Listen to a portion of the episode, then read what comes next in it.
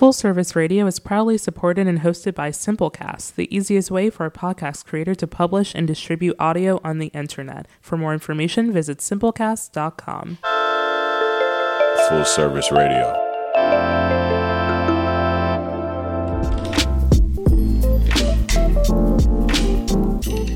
Hello, everyone. Welcome to Lunch Agenda on Full Service Radio. We are broadcasting live from the Line Hotel in Washington, D.C., and I am your host, Julie Kurtz. It has been an honor to host Lunch Agenda these past nine weeks throughout the Eating the Green New Deal series. Over the past couple months, we've covered uh, green, the Green New Deal from various food system angles, with insight from farmers, scientists, labor organizers, legal and policy experts, and leading food businesses who've helped us think through what a food system that exploits neither people nor planet might look like. Our final Eating the Green New Deal episode is a real treat. Today, we bring together many of the strands from the past weeks of conversation and consider how they play out in the U.S. Senate. We're fortunate today to have Adam Zipkin, Deputy Chief of Staff to U.S. Senator and, of course, presidential candidate Cory Booker. Adam is also accompanied by some of his press team here, but we've got Adam on the line for his expertise in agricultural and environmental issues. So, as Deputy Chief of Staff, Adam advises Senator Cory Booker on environment, energy, agriculture, animal welfare. Prior to his employment in the Senate, he worked as deputy mayor uh, for economic development at the city of, in the city of Newark, New Jersey, and chief of staff for the city's Department of Economic and Housing Development. He's been recognized in Essex County for his pro bono attorney service. And Adam, it is an absolute honor to have you on the show today. Thank you. It's very nice to be here. So, in our very first episode in the series, uh, we had a sustainable agricultural policy specialist, Ferd Hoefner, someone you probably know, and I. We agreed that this year uh, we had was special because we have not heard major political candidates preaching the gospel of soil health um, from major media pulpits. And, but we've been hearing candidates and other political leaders talk about soil sequestration and soil health, even in some of these short debate clips and speeches. And so, as we sort of we talked about this as they maybe this is we're on the dawning year of, of, of sexy soils.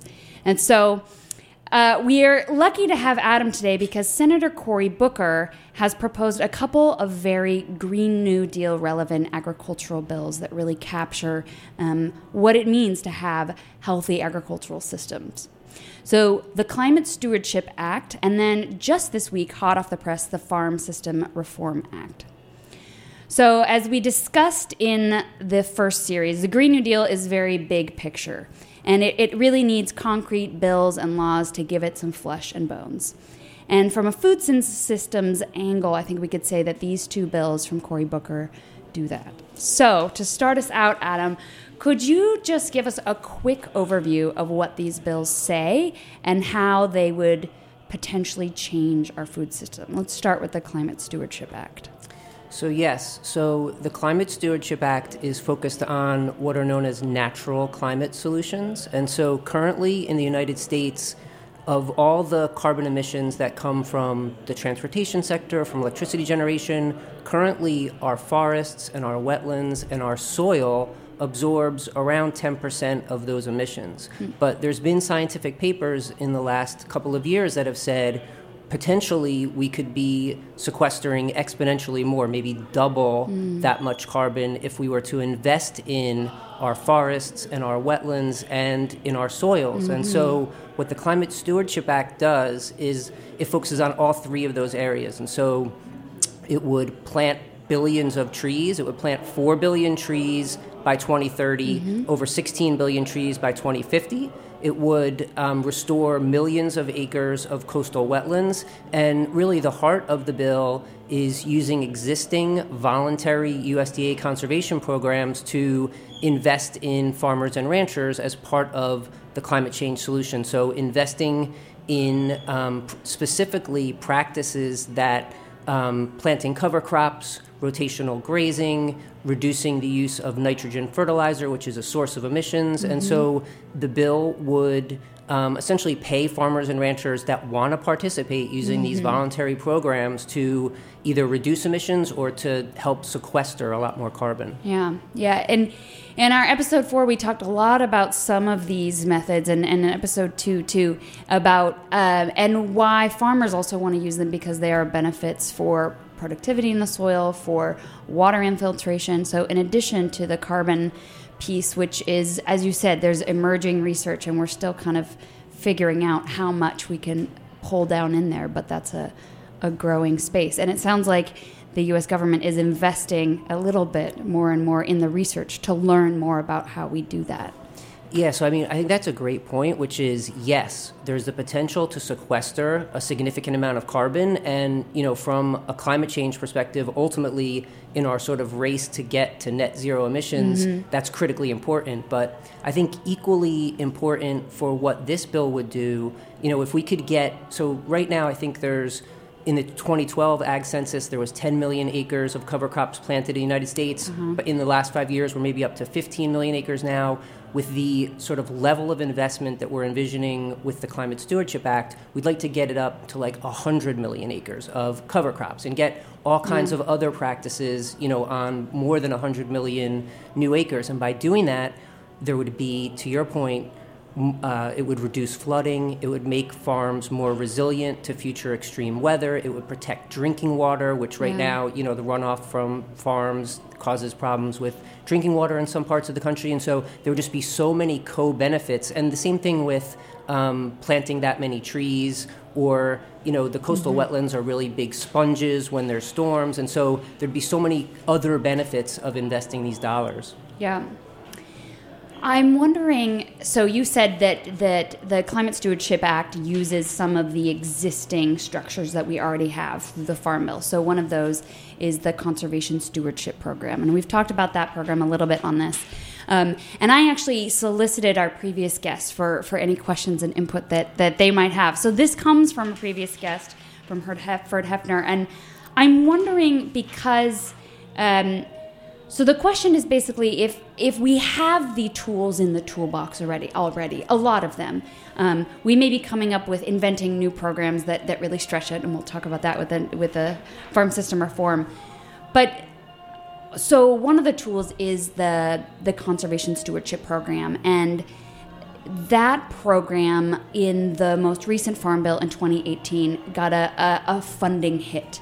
So uh, in starting in 2023, 24, I believe it's going there's going to be five millions five million do- five million dollars five billion dollars less excuse me um, money for those environmental practices that you were mentioning that go into um, that are funded by the conservation stewardship program and so I'm curious, what's the disconnect? So we've got various teams, and, and Senator Booker is not the only one of of uh, certainly presidential candidates and other major political figures that are really advocating for the conservation stewardship program. But in the 2018 Farm Bill, it sounds like there wasn't a huge fight, even on the part of Democrats, to keep that funding there. That these are these are programs that we know are working and can have these kinds of really beneficial um, uh, aspects for cl- flood and drought mitigation, for climate, um, greenhouse gas mitigation. What is the disconnect, and what can we do? I guess for the next turn to to reverse this scenario the next time around, so that that program, the the conservation program, re- grows instead of shrinks in coming farm bills. Yeah, so I think that, you know, when it comes to drafting the farm bill, they have this baseline amount of money and everything is a little bit zero sum, right? And so if you want to fund more of this program over here, you have to find somewhere to cut it, right? And mm-hmm. so the way that the dynamic played out in this past farm bill is CSP was cut, whereas some other conservation programs, I think, were able to get more money. But I think what we're viewing with this bill is taking it outside of the farm bill context, not saying we're going to wait six more years till the next farm bill and then get into a mm-hmm. big fight over which pot of money are we going to pull into and away from. We're looking at investing new dollars, substantially, you know, uh, substantial amounts of new dollars into the CSP program, into EQIP, into the Conservation Reserve program. And so I think, like, what the last farm bill gave this program, we would be talking about adding like $5 billion per year into, C- into CSP. So exponentially increasing the funding for it, which on the one hand may sound like a lot of money. On another hand, when you're looking at big picture wise, what we're going to need to invest to address climate change, it's actually a pretty small amount. Yeah. So you mentioned it sounds like a big pot of money. So where uh, is this something that we can address before we put a price on carbon? Um, because it initially, when when you present it to to taxpayers, it just sounds like a big pot of money, and until you start pricing out what the cost of all these carbons carbon emissions are, um, how do you make the case for throwing that big pot of money at these services before we have that price really a part of our that carbon price integrated into our culture?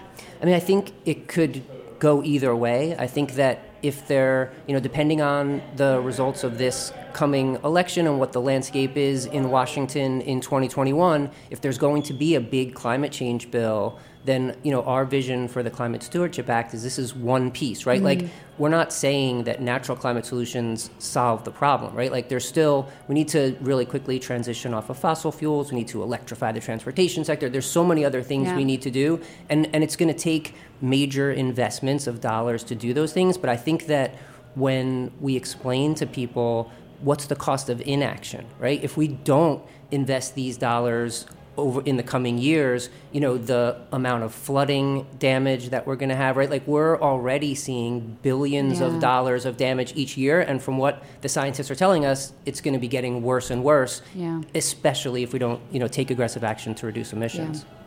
And one of the exciting things we've talked about on this show is that while some of these technologies are really, we're anticipating them developing in the future, the I, nature-based is that what you what they're called in the Yeah, they're nature-based or natural climate solutions. natural both. climate solutions? We have that technology now. They're actually fairly low tech. The, we're still developing the science and the research around them, but they are low tech solutions that have a significant impact, and we can implement them now versus wait 10, 20 years even until those technologies are developed. I think that's right. I think there's both the advantage that they're here today, and also I think you know some of the other areas that we're going to need to um, invest in climate change and the things that we're going to need to do to reduce emissions. They're just going to be inherently more contentious, right? Like transitioning off of fossil fuels, there are just stakeholders that are going to fight that every step of the way. Whereas investing in existing voluntary you know USDA conservation programs that are popular with farmers across the country programs that are really you know vastly um, oversubscribed where maybe 30% of applications are getting funded today and where we would you know we're not just taking money and putting it into these programs writ large we're saying of the 300 practices that can currently be funded with EQIP dollars these 30 have been identified by scientists as having the most, you know, potential um, climate change benefit and greenhouse gas sequestration benefit. And so um, I think that would be what we would do. Yeah. So let's talk about the contentiousness of this. I'm curious what what was the response that you got from different stakeholders about the Climate Stewardship Act, whether that's the farming, the agricultural community, the um, environmentalist community, oth- others who responded to this bill. Um, Yeah, so the Climate Stewardship Act, we've really got very, very positive feedback across the spectrum. And so, you know, as you mentioned, the Green New Deal resolution is very high level, right? It talks about how we need to address climate change sort of at the scale and at the pace that the scientists are telling us we need to act in order to stay below 1.5 degrees of warming and to you know get to net zero emissions as quickly as possible and it mentions ag you know a little bit but it really does not say concretely how we're going to do it. And so with the bill what we attempted to do was build a broad coalition starting with family farmers and ranchers. And you know you probably saw when the green new deal resolution was rolled out despite the fact that you know the things that it says in it should not be controversial you know there was statements that were made or, or um, fact sheets that were released that then in parts of the country by people who don't support the Green New Deal were really used to like demonize it and say it's all about cow farts and taking away your meat. And we wanted to say, like, look, when we're talking about a Green New Deal and a Green New Deal for farmers and agriculture, don't listen to that noise, right? Like, this is what we're talking about. We're talking about using existing programs, investing in farmers and ranchers in ways that will benefit them, you know, in so many ways. And um, so we have the family farm and ranch groups, we have environmental groups, we have a lot of groups that are focused on reforestation and wetlands conservation, and you know, all in sort of a coalition of 70 or 80 groups that have endorsed the Climate Stewardship Act, and we really haven't heard anything sort of negative about it. Like to the extent that maybe there are some stakeholders that we're still hoping might endorse it in the future, but they haven't yet. We have not heard them saying anything negative about it. Um, so we're excited, and Senator Booker's excited about sort of how it's been received. Okay. Well, let's get into a somewhat stickier bill with that. Uh, so, this Monday, just this week, you released, uh, Senator Booker announced the Farm System Reform Act. Uh, and it's made a pretty good splash. So, could you tell our listeners what it entails? So the Farm System Reform Act is um, a bill that Senator Booker introduced that is an attempt to, you know, to the extent that the Green New Deal talks not just about reducing emissions and focusing on climate change, but also taking existing systems and making them more fair and eliminating injustices that are in them and focusing on um, frontline communities. And so the um, Climate Stewardship Act, while important and necessary, is just one piece, right? And so the Farm System Reform Act would make multiple changes to try to make the system more fair for family farmers and ranchers and sort of tilt the balance of power away from the big corporate meat packers and integrators and you know to the family farmers and ranchers and so what is in it um, it would place a moratorium on new large factory farms new large CAFOs, as they're known, concentrated animal feeding operations. Um, it would put a moratorium on new ones. It would um, prevent existing large CAFOs from expanding, and it would phase out large CAFOs by 2040. In conjunction with that, it provides $10 billion a year of funding for voluntary buyouts for contract farmers and uh, CAFO operators that want to transition to other types of agriculture. And it also shifts liabilities and responsibilities that currently are on contract farmers where it belongs to these big corporate integrators. So the pollution that comes from these large CAFOs, if there's harm to neighboring communities and neighboring um, property owners, if there's um, pollution to groundwater and problems with drinking, all that would be shifted to the party that really is where it belongs. And could you explain? So, when we talk about vertical integration in livestock farming, so we know when you say an integrator, what does that mean? So, so these meat packers, these are companies. Think Smithfield, right? Is an mm-hmm. example. In and what they do is they process and package meat. That's where they got the name meat packers a long time ago. But ultimately, now over time, they've become the, the the system has become vertically integrated. So these companies not only process and package the meat, they own the animals from the time they're born, and, and what they do is they essentially pay, um, they enter into contracts with farmers, farmers who used to be independent farmers or ranchers that would raise animals and then have multiple buyers and go and sell them into like a competitive, fair marketplace. Now these companies um, contract with them. The farmer is uh, required initially to invest hundreds of thousands or millions of dollars to build big barns on their property, to build potentially big manure lagoons, and then they're responsible for the disposal of the waste in those lagoons and the integrators, the companies, they drop off the animals either, you know, when they're just born or really young and the contract farmers just raise them for the company and then the company comes and picks them up and it's the company that then um, slaughters them and packages them and sells them and they're making record profits while meanwhile these contract farmers what studies show is very often they're living at or below the poverty line if they're relying upon you know, the income just from this contract farming. So this is really about breaking apart some of that consolidation and that vertical integration in livestock farming. And this is a long you're building on what's called the Packers and Packers and Stockyards Act, which is 100-year-old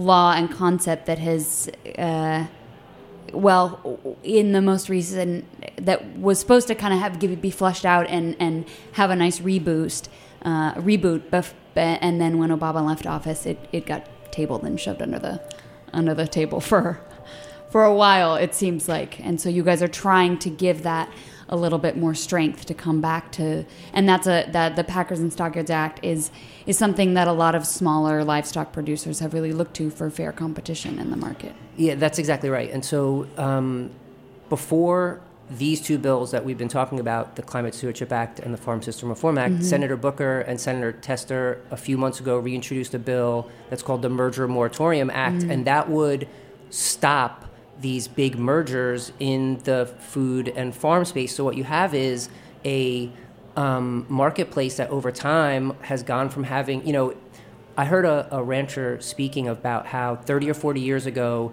he would sell his cattle once a month and he'd have, you know, the night before he was going to be selling them that day, he'd have 30 people you know, there first thing in the morning. You have one or two people sleeping out at night waiting, right? And now that same rancher maybe has one buyer for their product. And so what Smithfield is, doesn't come and sleep on his uh, back porch. they definitely do not. That's too bad. Um, and and so so that bill would would stop them. And that was actually a bill that Senator Wellstone had first introduced in 1999, right? Like he saw the writing on the wall mm-hmm. 20 years ago that like things were getting too consolidated. And so so this bill would stop the um, concentration from getting worse. But that's not enough. And so, what the Farm System Reform Act does, in addition to the parts that we already talked about, is it would update the Packers and Stockyards Act to do things like protect those contract farmers from retaliation, to require that the contracts be drafted in ways that are more fair to the farmers mm-hmm. and ranchers, to have more price transparency, because a lot of times the um, the contract farmers don't even it's not even clear like what their payment is based on. Like, what's the formula? What's the underlying yeah. like yeah. Ba- justice for it? And um, and then the bill would also restore country of origin labeling, mandatory country of origin labeling, which is just something else that again would make the system more fair and and benefit the family farmers and ranchers. So I imagine there is going to be more pushback on this, um, both from these integrators that have a tremendous amount of power um, with this extreme consolidation in our market. And then from the roughly 20,000 or so CAFO farms, as they're called, confined animal feeding operations that exist in the US. So I'm curious. Um, the food system in general is a, a system. So if you push on one part, everything else has to has to shift a little bit. And this is a pretty big a pretty big nudge to one part of the food system. So I'm I'm wondering about. Uh, so we're talking about uh, 35. Uh, the in terms of cattle, I think that CAFOs are roughly close to 40 percent of production. Um, in, in or and then in dairy farms, it's a smaller percent of farms, but it's like half of dairy farms would qualify as a CAFO. Um, chickens, it's a smaller number of farms, less than a thousand farms, I think, but it's a majority of the chicken production. So it, it's different for each for each um, commodity. I, I'm curious, what are some of the other pieces of legislation you think might be necessary to help this bill really fly? So I'm thinking about um, if if production can't be consolidated in the way that it has become over over the past decades, what does this do to infrastructure? That we've lost so many slaughterhouses, for example, across the U.S. Um, uh, you mentioned the country of origin labeling. How is this impacting trade? I know that the country of origin labeling got it got smacked down because of an, a, a, a World Trade Organization issue. So there, and that's something that we lost. That, that the U.S. Um, farmers who wanted that. We lost that battle. How much of this comes down to uh, Americans eating less meat with a potential price of meat, uh, rise in price of meat? What does it mean for rural jobs? Um, most of the livestock farmers that I've worked with actually worked at a hospital that I worked at in rural Minnesota. They were dairy farmers. They, they were, you know, you know, or, or other commodity livestock farmers, and uh, they had to pick up a second job because, like many people in agriculture, they're working multiple jobs. Does this mean there need to be more off-farm rural jobs to be able to accommodate these smaller livestock farms? So, uh, just thinking what are some of the other pieces that would have to be in place for this to work in the system? Yeah, so there's a lot there that you just yeah yeah asked. I did. Let, I let me unpack it a little bit, and let me start with what you ended with, which is: Do I think there's going to have to be more sort of off-farm employment? I think the answer is absolutely not. I think that the direction that we're attempting to push things is so that the small and mid-sized farmers who've been disappearing instead would be able to actually, with a more fair system, make enough money that they could actually sustain themselves through the farming like mm-hmm. they have for generations and generations, right? And so what we have is, I think you mentioned the number, there's something a little bit less than 20,000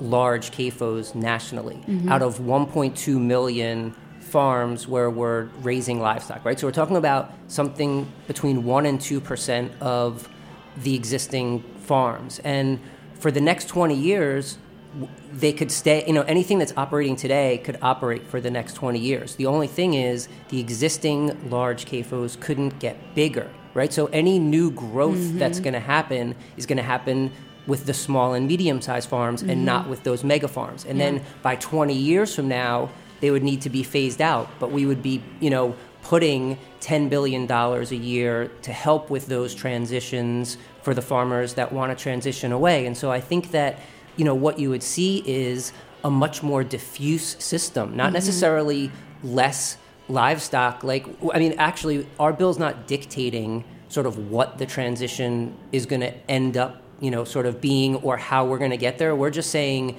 this is what we need to do over the next 20 years and here's both like the legislative framework and the funding to make it happen but our expectation is that both by getting rid of those largest um, CAFOs that are really difficult to compete with if you're a small or mid-sized farmer that's trying to do things in a way that actually takes into account animal welfare and environmental you know concerns with those going away and with these other reforms of you know the relationship between the contract farmer and the integrator that the integrator is now responsible for the waste and for the pollution and for the harm to neighbors and that you know the um, they can't use a tournament system anymore where right now these integrators if you're a contract farmer and i'm a contract farmer they'll essentially our pay will be determined based on how we produce compared to each other Yeah. and so but meanwhile the integrator is the one that controls they're dropping off chicks to you and chicks to me and feed to you and feed to me but meanwhile if they find out that i've gone and spoke to my member of congress or done anything they can give me inferior Yeah. right sick Yeah. chicks or less high quality feed and then ultimately the outcomes had nothing to do with how i raised those animals Yeah. or anything that i did and so i think all that to say the system that we envision the family farmers and ranchers would be a lot more of them there'd be a lot more opportunity for them and they would be able to actually thrive And what about trade? So I think about this um, uh, with fruit and vegetable production that the that are increasing. Increasingly, we are we are importing importing fruit and vegetable production because the costs of production abroad may be lower than what than what we grapple with here. And you know, even when, for example, California said we're gonna we're gonna raise uh, the farm worker wage to minimum wage. What a concept! We're gonna override this this hundred year long uh, discriminatory practice of saying, you know, if you're an agricultural worker, you don't have to make minimum wage. And people argued um, that you know production is just going to go across the the border south to Mexico because of prices. Uh, it seems like this might require some real strong trade measures because cheaper meat can flow into the U.S. I, th- I think that's right. I think that you know trade deals need to take these issues into account. I think the sort of family farmers and ranchers need to be at the table when future trade deals are being negotiated, and I think that like exactly those issues need to be um, addressed. And I think going back to the country of origin labeling, right now under existing law, if you have an animal that was raised um, slaughtered in another country and then they ship it here and it gets repackaged and inspected, that right now can get labeled product of the USA. Yeah. And so it's really hard, to your point, if the cost of production over there is a lot cheaper, and you do have consumers here that actually want to support their local farmers and farmers in the USA, and they're willing to even, you know, pay for that with the product of USA on it, and meanwhile we're labeling the foreign meat with that, right? And so there's a lot of things I think we could be doing to address some of those issues. I've heard it described that, and I mean, these, I think these systems are pretty difficult to entangle, right? I've heard it described as um, animals go to camp in the US and then come back to be, you know, or they, they go to camp for a couple weeks and then come back to mommy and daddy to be slaughtered. So I think um, pulling apart those systems will be a real challenge, especially with ground beef where everything's mixed on in there. Um, we need to take a quick break and then we will be back.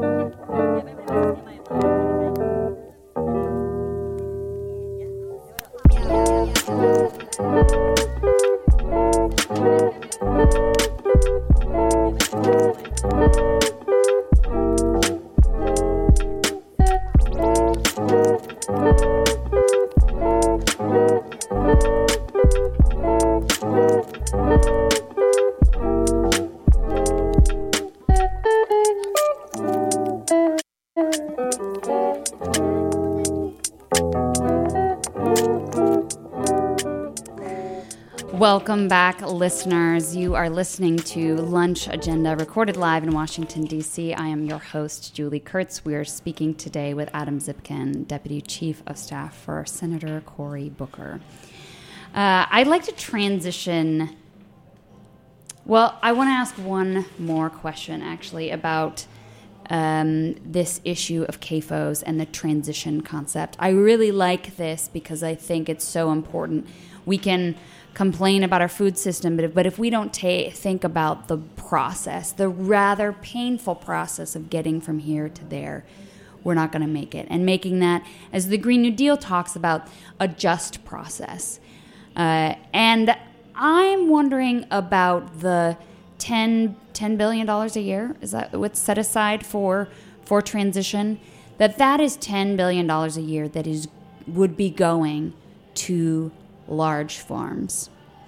And I'm wondering about the uh, I obviously, if, if you are a huge farm, you need the support in order to transition out of that kind of farming. But I also think about the existing smaller livestock farmers or organic producers or specialty crop producers, all these things that they might transition to, who now would be competing with these still presumably fairly large farms, just under a certain limit, that have been subsidized by the government for the, that transition. And I'm wondering, I could imagine a lot of pushback from from those producers, um, and as well as those who are just concerned with the justice of this. That wow, that's a lot of money to put toward wealthier farmers. Yeah, so I think that for, well, first of all, a couple things about the payments, which is any um, size operator that's engaged in an animal feeding operation would be eligible. So whether, even if you're small or medium or large, if you want to transition away from this sort of concentrated model to more pasture based or to growing crops, anyone would be eligible for it. It's not just the largest ones. And also, integrators are ineligible, right? So to the extent that the current system is sort of a combination of um, the integrator model that we've been talking about, where you have the contract farmers that are actually raising the animals. Those contract farmers who took on all this debt and who, you know, really, we've had them come in to tell us, like, I wish I never went down this road. I wish I hadn't, you know, started to be a contract grower. There's all these problems from it, but I'm stuck, right? I Yeah. can't get out because I have a mortgage on my farm and I have a mortgage on. And so we would be helping those contract farmers, but the other um, large CAFOs that are run by the integrators themselves, that are run by the big corporations, they would not be eligible for our payments. They'd be subject, they would not be allowed to grow, and they would be subject to the phase out in 20 years, but they'd have to fund that themselves. Yeah. And what about grain and f- feed farmers? So, uh, roughly a third of U.S. corn, I believe, goes to to animal feed, and soybeans 70%, depending on how you break it down, because a lot of soybean oil, actually, humans are consuming that, we're consuming that. But almost all of soybean meal feeds animals. And if you, if we take away their biggest local markets, I can imagine, you know, their biggest local buyers are gone now, and there's going to be a lot of pushback. So I'm curious, what do we say to those feed producers? And then what about all of the land that is used to grow the corn, soy, millet, other other animal feed that is a part of our livestock system in the U.S.? Yeah, so I don't think that we can necessarily say that there's not going to be that demand there for the crops that are being grown for feed. I think what we can say is there won't be just a handful of potential buyers, but the system will be much more diffuse, right? So instead of having 20,000 really big, large CAFOs will potentially have hundreds of thousands of small and medium sized farms, mm-hmm. a lot of which would potentially still be needing to buy that grain mm-hmm. to feed to, you know, the livestock if, if that's the way that they're continuing to raise them, where they, you know, keep them out in the pasture for a part of their life, but then put them into a feedlot, it would just be a smaller feedlot. And so I think for those growers of the grain, by having more potential buyers, that's what we want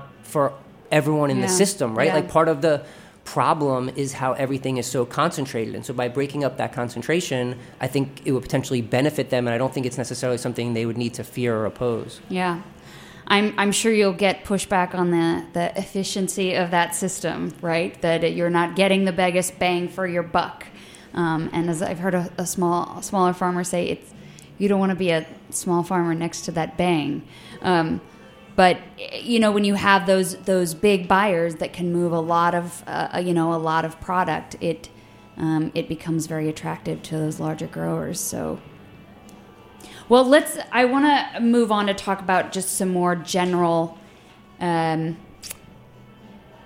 pieces of the green new deal uh, i do want to say real quick that there's a, a great poll that just came out of Johns Hopkins. I'm sure you guys are well aware of this. The Center for a Livable Future that did a poll on uh, the response to CAFOs um, from nationally, but then also looking at specifically Iowa and North Carolina, where there's a really high concentration of CAFOs. And so they found that 57% supported greater government oversight of these CAFOs, and that 43% of respondents said they favored a national ban. So you guys are living up to their their desire.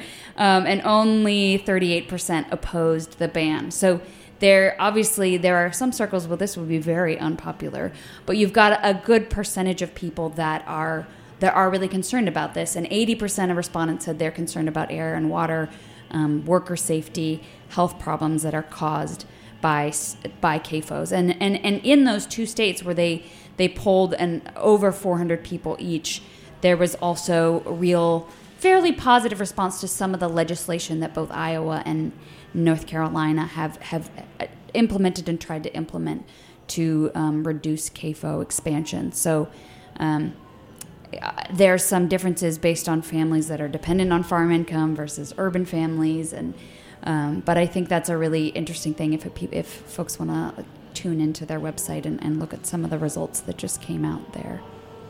Um, I think one other piece that one of our guests mentioned um, a few weeks ago, who's also who's from North Carolina, said, you know, um, that the concentration of CAFOs are predominantly in communities of color or where communities of color own land. And, and as she would say, that's, it's hard to argue that that's not intentional. And so I'm curious what how much of this you think is an environmental justice issue. I, th- I think it's a huge environmental justice issue. And to give you a little background, so um, as you mentioned, I was with Senator Booker when he was Mayor Booker in Newark, and we really saw firsthand in Newark how broken our food system is for the residents there, where we have you know really big parts of the city that are food deserts, right, where people have no access to healthy um, produce to fresh fruits and vegetables. And we did a lot at the local level to try to change that. We brought in new supermarkets, we gave grants to bodegas to bring in refrigeration equipment. We started growing a lot of produce in the city with multi acre farms, also with small little you know, neighborhood gardens and mm-hmm. distributing it locally for farm stands and farmers markets. And we sort of came to Washington having seen firsthand you know, the harm the system was inflicting there. And then immediately as we started looking at the issue statewide in New Jersey. So New Jersey is the garden state, right? And we actually grow. Yeah. You know, we have ten thousand farms. People think it's um, a really urban and suburban state, and it is. But we have a lot of farms, and um, these are important issues for farmers in New Jersey. But Senator Booker and I went to Duplin County, North Carolina, about three years ago, and to your point, in predominantly you know African American low income communities who, for people who've been living there for generations, and all of a sudden these massive CAFOs have sort of um, expanded in their backyards, and you have people that were telling us, I'm a prisoner in my own house. I can't go outside. I have all these respiratory problems. Mm. My drinking water, we've had this well for 100 years, and now the water is polluted. And so I think you know, sort of all the issues that we work on, that Senator Booker sort of tasks us with working on, we're always looking at it through an environmental justice lens, and definitely there's a big environmental justice aspect, you know, to these yeah. CAFOs. Yeah. So continuing on the this justice theme, so um, and this is also drawing on some of the questions from previous guests. So we have uh, in, in episode six, six, we talked a lot about land tenure and, and an agricultural system that really works for everyone. And we li- listeners can tune into that. We talked a lot about the, the land loss that has happened in African American communities, the historic Pigford versus the United States Department of Agriculture um, lawsuit. And I'm wondering if we have a USDA that really works for all farm workers, farmers, and ranchers, or do we have a USDA that that works best for for for white and well earning farmers is um, that this kind of get bigger, big, give out, big, get bigger, get out. And I'm wondering specifically how Senator Booker would propose, thinking about a Green New Deal for a food system, to reform some of the internal complaint process for farmers and for equal employment opportunities um, and the, the sort of long term discrimination that has happened within the USDA, both with farmers and just internally in that process where things have there's just been years of, of neglect in that way. So yeah, so a couple thoughts. Um, you know, the comment that you mentioned by the ag secretary of, you know, in the US the big get bigger and the small get out. I think that let me say that Senator Booker could not disagree more, right? I think the idea that somehow concentration is beneficial or inevitable he just fundamentally disagrees with. We fundamentally disagree with that premise and mm-hmm. actually think that it's a lot of it comes from policies in Washington and federal laws and regulations that need to be put in place or updated to change that, right? And to be moving, trying to go away from all this concentration and not sort of blessing it or saying it's inevitable. Yeah. Um, but and then on your second question, you know, as we started working on this first the climate stewardship act and then the farm system reform act initially we had some conversations about like should we just do one big bill that would be you know a green new deal for farmers and it would get mm. at climate change but also all these like reforming the system and all these other things and we ultimately realized there's just too much there right yeah. and so we split it and we did the climate stewardship act then we did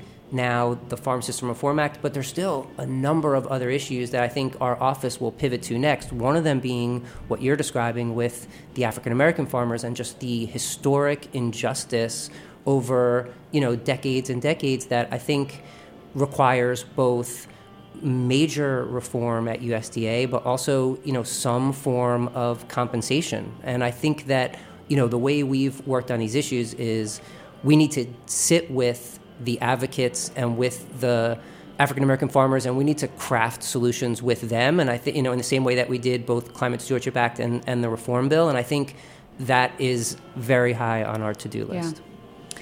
Great. Well, we need to wrap it up now. So I have one quick question, and I didn't warn you, so I'll give you out if you need to. Uh, we have a lunch agenda tradition here where we ask our, our guests for an action item. So this is just one simple thing that listeners can do to make a change in the food system for the better. It can be, you know, eat more purple foods.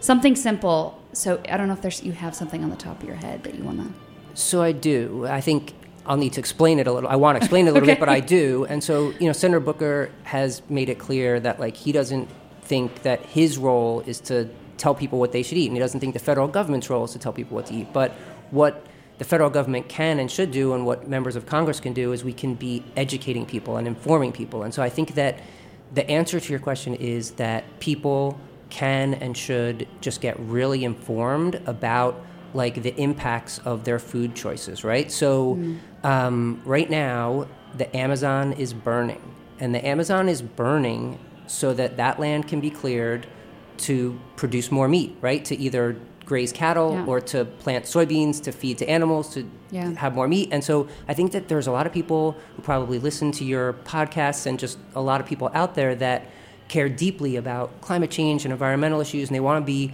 look, we need to do something at the macro level. Congress needs to act and, you know, pass comprehensive legislation, but at the personal level, we can all be doing things and I think it's more obvious that people are like, I can get an electric car, or I could put solar panel on my roof, but you should also think about the implications of the food choices that you make and just learn as much as you can and, and make your decisions based on sort of your values. That's great. Values based food choices. Well, Adam, I cannot thank you enough. It's been such a pleasure to have you on, and I think um, such a wonderful finale to this series. And thinking about how, as we integrate um, from policy ideas and uh, input from farmers, scientists, food business, labor advocates, um, all these different people, and think about then how it makes its way, how all these voices make their way into the halls of Congress and, and shape policies that really do impact all of us. So, thank you so much. I want to make sure that people can follow you, which really means following Senator Booker um, at at Sen Booker on. Do I have that right for? Great, we got the nod from from the comms team. Uh, and then also at www.booker.senate.gov. I am your host, Julie Kurtz. You can follow me at Soil Soul Food. It has been such an absolute pleasure to be your host these past nine weeks. I can't think of a better finale. Kiko Born will be back in 2020, and uh, I will. I may be guesting again. So I look forward to to engaging with listeners once again, and I wish all of our lunch agenda listeners a beautiful holiday. Thanks again, Adam. Thank you. Thanks for listening to this program on Full Service Radio, broadcasting and recording from the Line Hotel in Adams Morgan, Washington, D.C. Full Service Radio programming can be accessed live and archived on fullserviceradio.org. Our talk programming is available on most podcast apps like iTunes and Stitcher, and our DJ sets are available on mixcloud.com slash fullserviceradio. Full Service Radio features over 30 weekly shows and over 50 local hosts covering every topic imaginable. If you want to be a guest or get involved, email us at info at fullserviceradio.org. Follow us on Twitter at fullservicerdo, Instagram and Facebook at Full Service Radio. Thanks for listening.